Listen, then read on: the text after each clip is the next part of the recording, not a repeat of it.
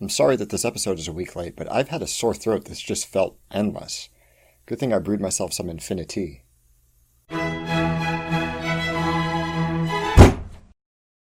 Where does this function cross the y-axis? How many integers are there? How many decimal places does the quantity 1 divided by 3 have? Well, the answer is there's no number large enough to answer these questions. No matter what string of digits you come up with, no matter how many exponents or factorials or up arrows you throw at expressing such a number, you're not going to get anywhere close to one that will do it. This is the concept of infinity. It's not a number. It's a concept expressing the throwing up of one's hands and saying numbers just aren't sufficient to describe this quantity. It took us a long while to harness infinity for anything useful, mathematically or otherwise. Aristotle was okay with the idea of bounded infinities, like the number of fractions between 0 and 1, but thought it pointless to imagine a boundless quantity like the number of natural numbers. Because Aristotle set the tenor for much of the world's academia up until a couple hundred years ago, most academics followed his lead and generally kept infinity at arm's length until the invention of calculus. Mathematicians just haven't been able to shut up about infinities of various types since then.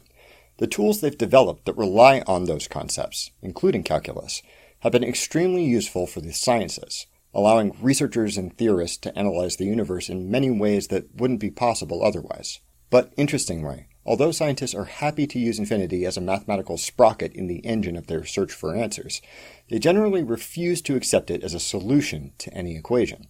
Getting an answer of infinity isn't interpreted as meaning that the quantity being calculated is actually limitless, but rather as a signal that the mathematical model has failed to give a meaningful description of some scenario. For example, the Einstein equations for relativity are remarkably accurate when describing the effects of gravity on objects like planets and stars. But when you plug a gravitational singularity like a black hole into them, it returns an answer of infinity for several quantities. Physicists don't believe that these quantities are literally infinite inside the event horizon of a black hole.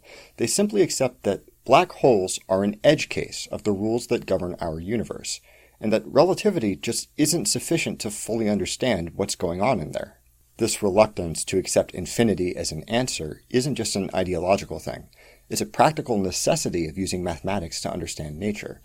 Allowing an infinite something or other dissolves any advantage that we gain by using equations. How does kinetic energy vary with the speed of an infinitely massive object? It doesn't. It always has the same kinetic energy, whether it's going a thousand meters a second or a million. How much time does it take the population of predators in an area to double if they have access to an infinite density of prey? The same time it takes them to quadruple or quintuple. All the nuance and predictive power of equations like these evaporates when one of their variables is allowed to be infinitely large. The problems with infinity also extend to domains outside the natural sciences.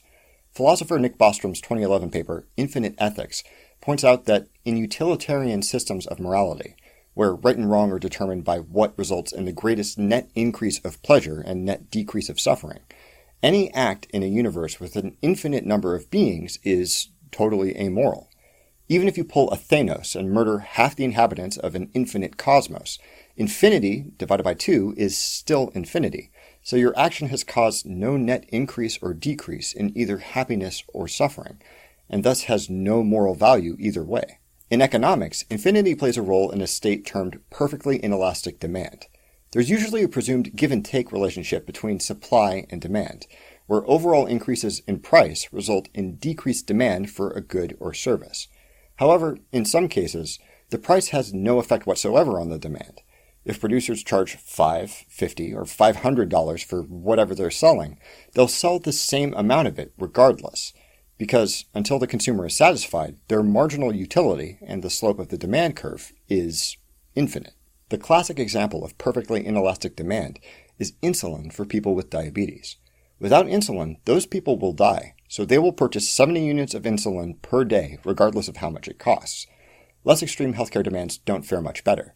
The average elasticity of all healthcare, with the exception of preventative services and pharmacy purchases, is around negative 0.17, meaning that if the price of any particular medical service doubled, we probably only see a 17% reduction in demand for it.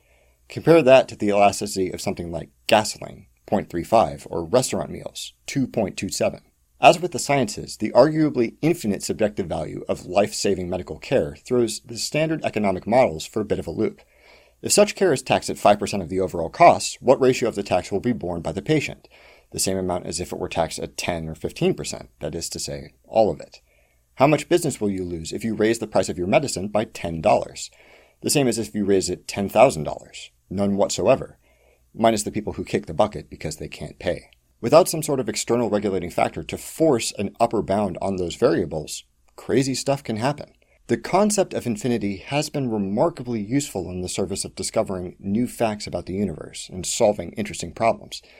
There's also something abstractly charming about harnessing the limitless in a single lemniscate and making it do your bidding as a means of eventually getting at answers that are quantitatively coherent. But when dallying with such equations, it's important to remember how weird infinity really is, and take steps to tame it when necessary. While it's a little bit less than infinity, five years of thunk is still an impressive number. For anyone who's just now joining what PBS Spacetime has dubbed one of the most underviewed shows on YouTube. Thanks for that ego boost, Matt. Welcome. Feel free to watch some more, there's plenty. But for anyone who's stuck with me, I assure you, I've read every comment and I've been absolutely floored by both the generosity of Patreon supporters and commenters who took the time to inform me that I've opened up some new horizon for them. Also, if you haven't noticed her name at the end of every single episode, an extra special thanks to my fiance and perpetual editor, Liz, who has forced me to throw out dozens of awful scripts and has put up with my silly, whining complaints every time. Liz, I earnestly couldn't do this without you. Or your nachos. Maybe this is the year that we break 20,000 subscribers. If that happens, let's do a live stream or something.